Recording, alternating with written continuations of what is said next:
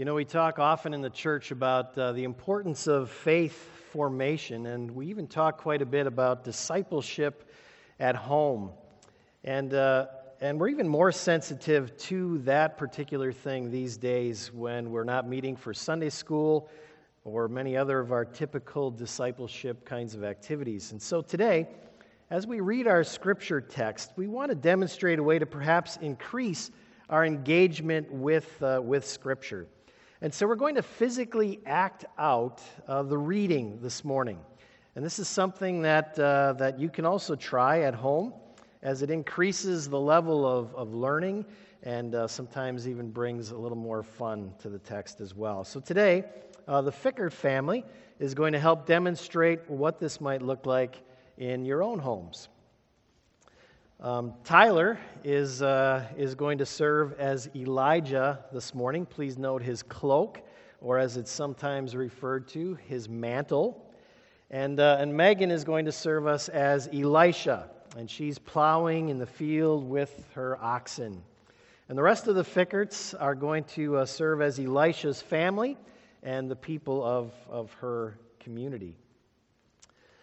So, our scripture reading this morning comes from 1 Kings chapter 19, verses 19 through 21. And this can be found on page 580 in your Pew Bibles. Page 580.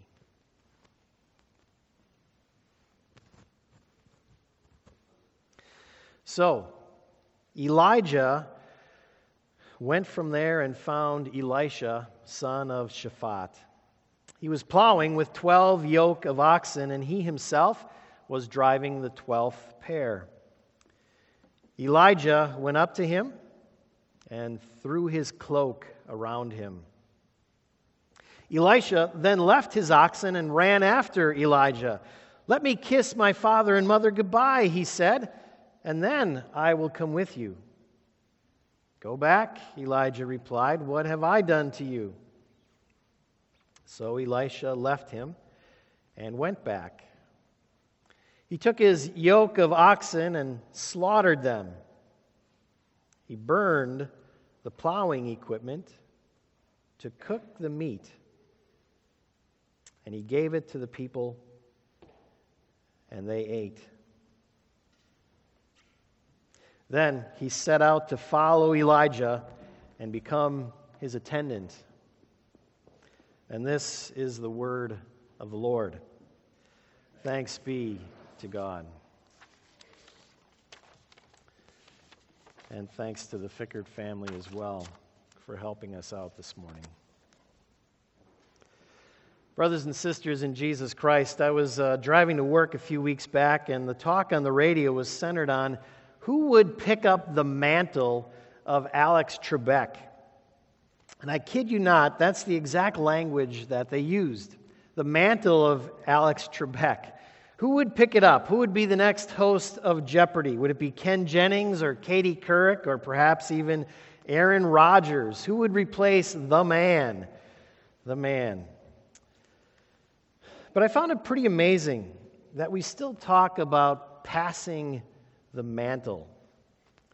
At the same time, that idea or that phrase seems to have been totally secularized. I mean, when I think of passing the mantle, I think of, I think of people like Moses and Joshua. I think of Paul and Timothy. And yes, I think of Elijah and Elisha. I don't think of people like Alex Trebek. I don't think of Jeff Bezos. I don't think of Bob Uecker and who their successors might be. We have other metaphors for people like that, right? We talk about passing the baton or filling big shoes or the heir apparent. But this kind of language, I think, is unique. The passing of the mantle. Something different about it. There's something more spiritual, perhaps, about it. However, it does, I think, include those other things, right?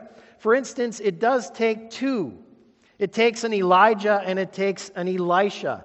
And as we read through this text this morning, I think we can't help but sort of identify with either one or the other of those two. Perhaps you identified this morning as we read through that text more with Elijah. You're not only ministering in God's name somewhere in the church and in life, but you're also building into other people who will follow behind you. You're challenging and equipping someone one day to replace you. Maybe as an elder, you're not just, you know, ticking off the number of meetings that you have to attend, but you're actually building into the next generation of, of elders. Or as a nursery greeter, you're not just, you know, making sure that the infants get to the infant room and the toddlers get to the toddler room, as important as that is, but you're also passing on to the next generation or the next person in line the urgency of welcoming others in the name of Christ. As a GEMS leader, you're, you're doing more than just organizing chaos on Wednesday nights, right?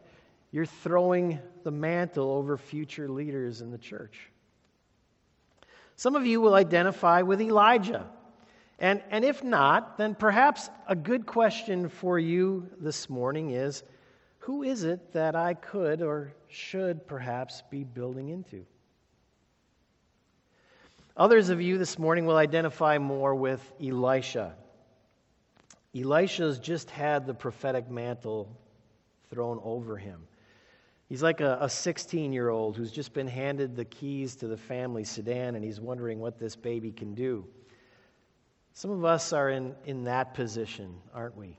Maybe we've just been asked to lead a ministry for the very first time. We don't know what that might entail. Or we've been asked to teach Sunday school and we don't understand really how the kids are going to react. Um, maybe you're new to the church and you've just been asked to serve on your very first committee. You're a little nervous about that. Or maybe you're away from home and living on your own for the first time. Or else you're newly married or a new parent and it's, it's your turn to actually be responsible for the spiritual well being of another person. Some of you are going to relate more to Elisha this morning. But what I want you to see today is that for the mantle to be passed, you need two people. Someone who does the passing, someone who's actually willing to build into the life of another, who's willing to take that kind of time, that kind of energy. And then you also need someone to receive the mantle, someone who's, who's humble enough to receive it, someone who's also willing to take up the mission of God and to advance it to the next step. For a church to be healthy, you need both of those types of people. You need both Elijah's and Elisha's. And yet, even with that said, it still doesn't seem that easy, does it? I mean, it's not like a 1 plus 1 equals 2 kind of equation. You can have Elisha, you can have, or Elijah, you can have Elisha. That doesn't mean that you're going to get a wonderful prophet who advances the kingdom of God. There's just something more to it, isn't there? And so, what I'd like to look at with you a little more this morning is, is this particular text, these people, Elijah and Elisha, and let's see if we can figure out what that extra element really is. When we look at the person of Elijah, as we said a few weeks ago, we really don't know much about this man. I mean, he's a man without a past, he's a man without a history. He just appears on the scene as a prophet of the Lord. We don't know who his parents were, we don't know the name of his alma mater. Was it a very good school or not? Elijah just appears and he's a prophet. And I think that's what we think about most prophets, right? They just appear. But Elisha is different. Elisha is a man with a history. Elisha is a man with a resume. Elisha has a life before prophecy, sort of like some of us can remember, maybe life before med school or life before kids. Elisha has a life before prophecy, before becoming the spokesman for the Lord. For instance, Elisha has a family. He's the son of Shaphat. He has a father and a mother that he must leave behind. He has an occupation. He's a farmer working the fields. And in fact, he's probably a, a, rather wealthy farmer at that. We find him plowing with 12 yoke of oxen. You know, one ox in those days was a luxury. Elisha has 12 yoke. That's 24 oxen. It's like having, you know, 12 John Deeres to plant with and another 12 combines to bring in the harvest. There's an affluence to Elisha. But the point is that Elisha has a life. Elisha has a history. Elisha is tethered to, to a group of people and to a plot of land and to a, a certain quality of life and a certain standard of living. And so the question becomes what would cause someone like Elisha to up and leave his life and the trajectory he was on for something as unsettled and as dangerous and as isolating as the life of a prophet. What was the earthquake that sufficiently shook the foundations of Elisha's life that he would get up and leave it all behind? And the answer, I think, is this Elijah's mantle. Elijah passed by Elisha.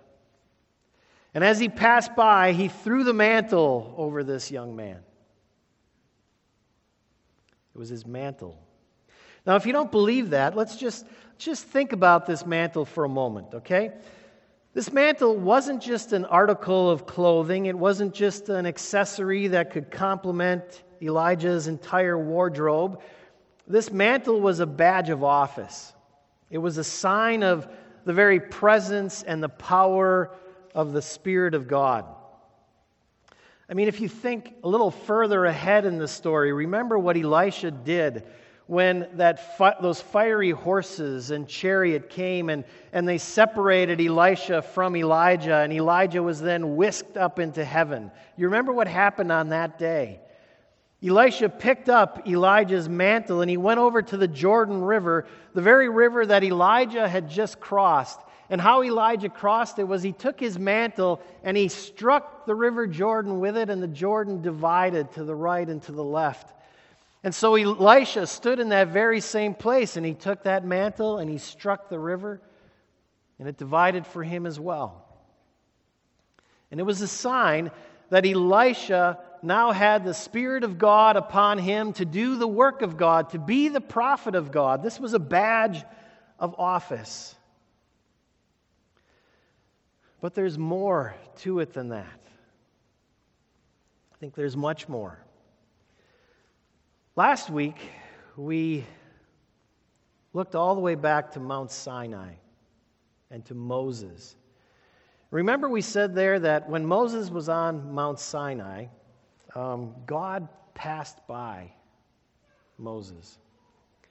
Moses wanted to know that God was with him.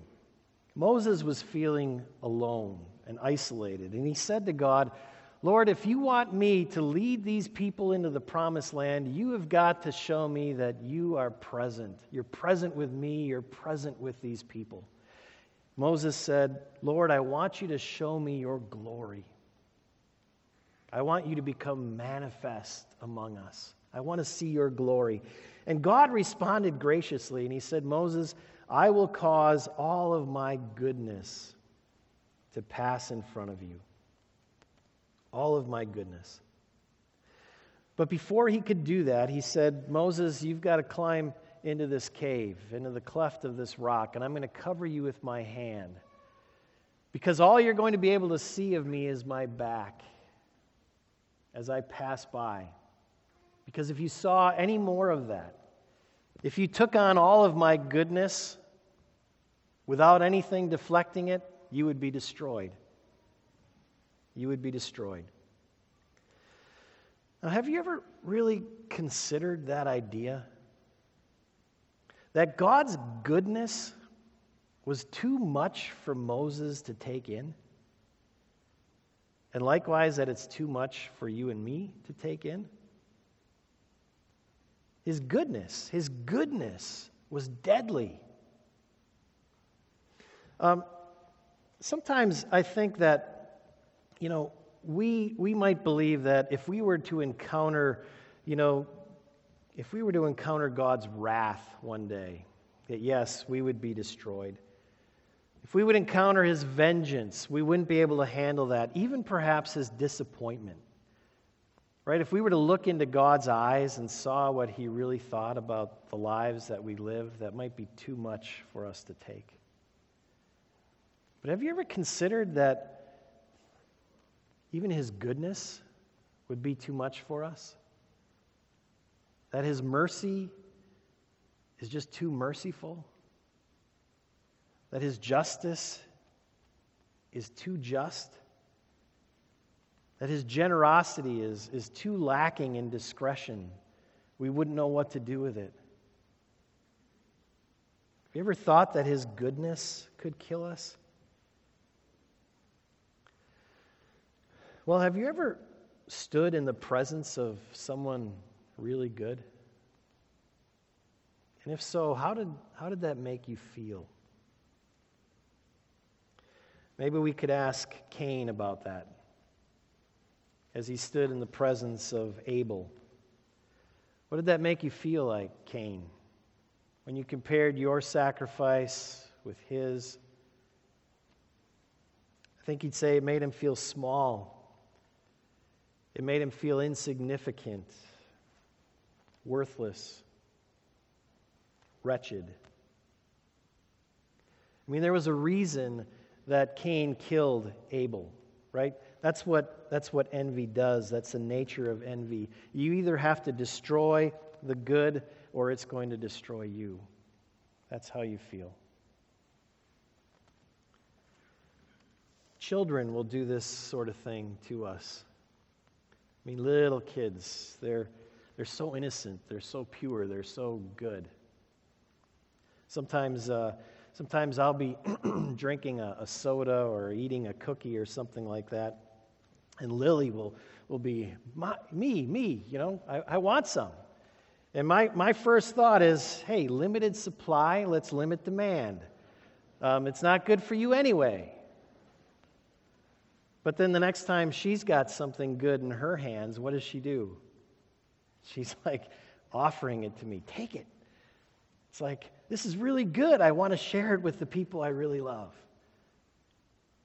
And it makes you feel small. Imagine confronting God in all of his goodness. It would be too much to take. Pure goodness will destroy us quicker than anything. And so God had to shield Moses from, from all of that goodness when he passed by. But there was still there was still a remnant. Elijah, too, experienced this passing by of God. We saw this last week. Elijah's up on Mount Horeb or Mount Sinai, as we were reminded, when, when God's passing was foreshadowed by by an incredible wind and by earthquake and fire, but God wasn't in any of those things. He wasn't in any of them. Rather, he was only in the silence, that quiet patience of his, that long suffering love of his, that grace, quiet grace. That's where God was. Now, that, that doesn't mean that God never judges. that doesn't mean that God is never in the fire and never in the earthquake. Sometimes He is.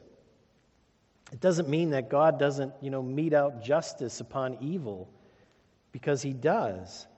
It only means that, that God is a God of grace. And that's the only way we can survive in His presence. It means that we are far worse sinners than we ever dare to imagine and yet we are far more loved than we can ever dare to believe. It means that in love, God puts his wrath, God puts his anger, God puts his, his rightful judgment on hold. And he allows his love to go to work to pull us back to Himself. God passes by Elijah in grace. He passes by Elijah in all of his goodness. And when God passes by Elijah on that mountain, do you remember what Elijah does? He covers himself with something. You remember what it was? His mantle. Covers himself with his mantle. And it's just a few verses later, then, that Elijah, and the text, our English text doesn't say it here, but the Hebrew says Elijah passes by Elisha. And as he passes by Elisha, he throws that very same mantle over Elisha.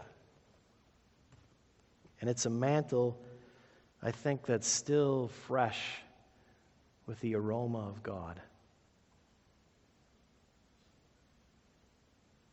It's still fragrant with the scent of God's goodness, the God who had just passed by. Odors are, are powerful things, aren't they? They're powerful. The other day I was outside snow blowing, and it was hours later that Jackie told me, You smell like gas. And I wonder if, if that's how Elisha knew Elijah, you, you smell like God. But what odors do even more powerfully is, is they trigger memories, don't they? I mean, whenever I'm around someone who smokes, I immediately, my memory goes back to my dad, sitting with him in a car full of cigarette smoke, kind of choking, but I remember him. Maybe a, a, certain perfume or cologne might bring you back to your very first Valentine's Day together. Certain odors, certain scents are connected to memories, and they're powerful things. This is why it can be so hard to sort through the clothes of a loved one after they've died. The fragrance of that person just fills the clothing, and the memories come flooding back, and sometimes it's just too much for us. Elisha can smell the aroma of God still on Elijah's mantle. The fragrance of, of a jealous God who's jealous for the love and devotion of his people. The scent of a God determined to call all the nations back to himself and make them his children. The odor of a God pining for his prodigal child to return. You wonder what would move Elisha to leave everything to follow Elijah? How about the aroma of God?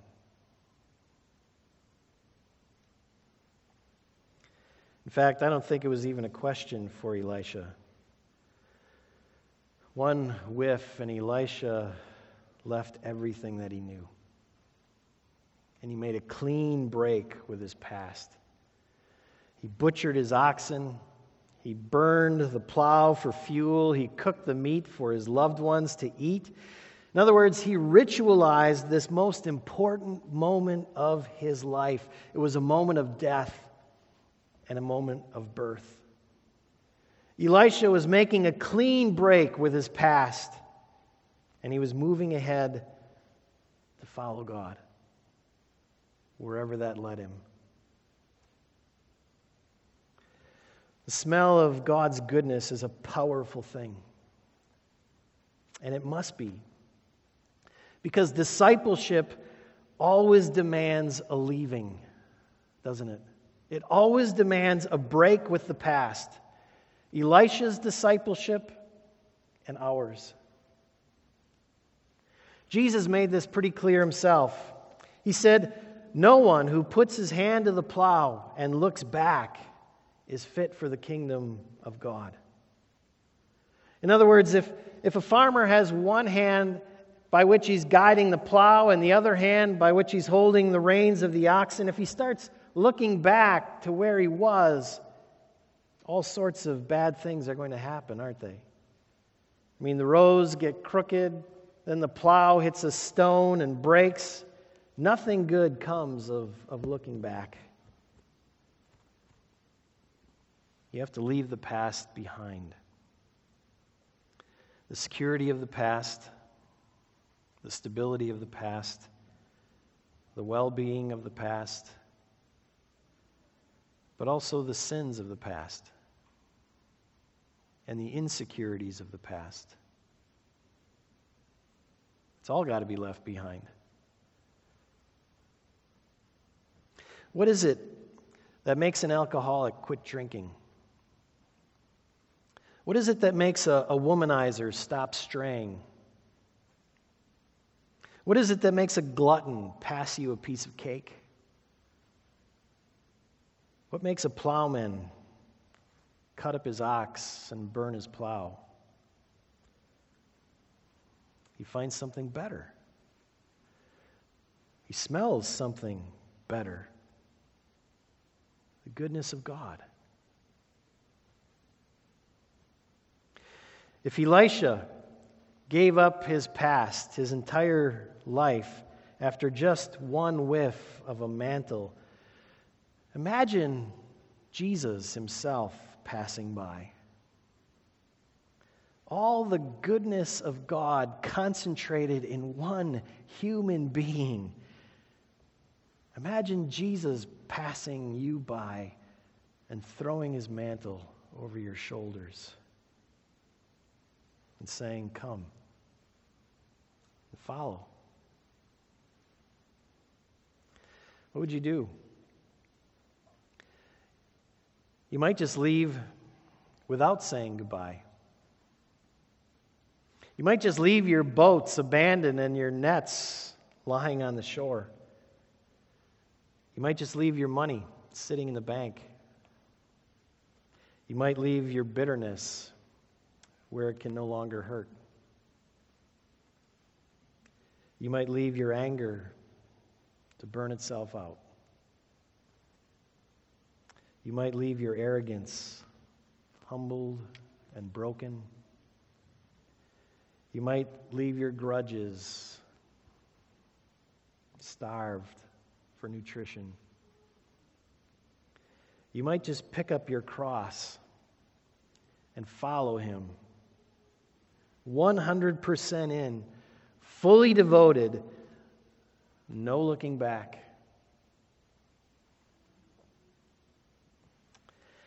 And yet, that's not always the case, is it? That Jesus passes by us directly, so close that you can almost touch him, passing by us in all of his goodness. It's not always the case, is it?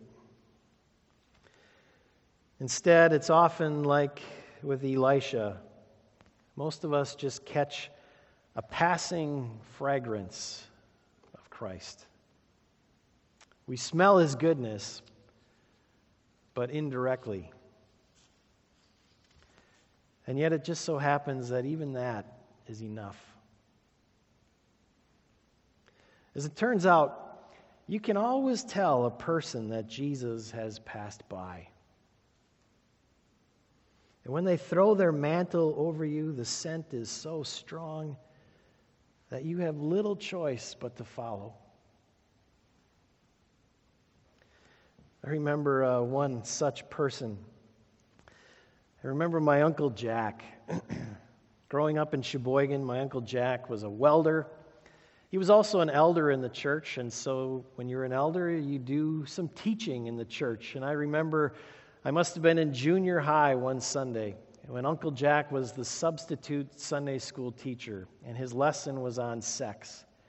Which, looking back now, I understand why he was substituting that day. his regular teacher probably didn't want to do it. And I don't remember much about that lesson. In fact, I don't think I learned anything about the Christian view of sex that day. He kind of bumbled his way through the entire thing. He wasn't much of a teacher.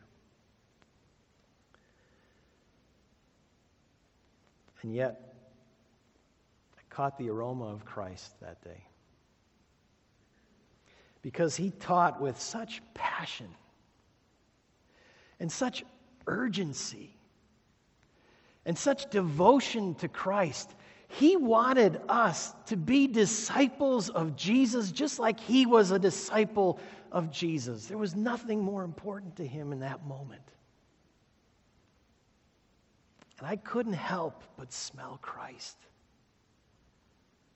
And when you smell Christ, there's nothing you can do but get up and follow. And I think some of you have experienced the same thing, haven't you? I mean, why is it that you keep on setting up chairs and taking them down again and setting them up again? And why is it that you send out so many cards, get well and greeting and happy birthday? My guess is it's because of someone who went before you. And you smelled the aroma of Christ on them. And there was nothing else you could do. Why is it that you make so many meals for the sick? Why do you visit people in prison? Why do you teach people how to budget when they can't seem to keep their numbers straight? Why do you invite the lonely over for dinner on Tuesday night? And if they can't make it, you try Thursday night. Why is it that you're a youth leader? Why do you give up your Sunday nights? My guess is it's because somebody went before you and, and then they passed by you and they threw a mantle over you. Why is it that you fill up your home with other people's children? Why do you stress out over preparing another life group lesson? Why sweat over fresh teaching examples when you could be watching Netflix? Well, again, chances are you knew an Elijah who did those things before you did, and one day passed you by. And when she did, you smelled Jesus. And that's all it took. You left home that day, and you became something new. And as tempting as it is to look back sometimes, and as tempting as it is to stop and just take a rest for a while, the aroma of God keeps reminding you forget what lies behind and strain forward to what lies ahead. Friends, to be the church, Elijah needs his Elisha. And Elisha needs his Elijah. But to be the church, all of us need the mantle of Christ thrown over us. We all need to smell the aroma of God in Jesus. I pray that you will. Let's bow together in word of prayer.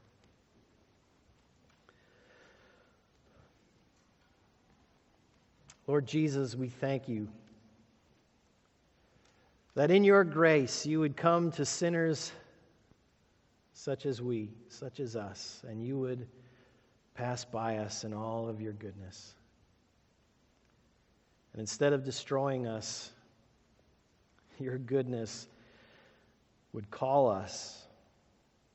Your goodness would equip us your goodness would bring us into full service of Christ our King. Never looking back, always looking forward.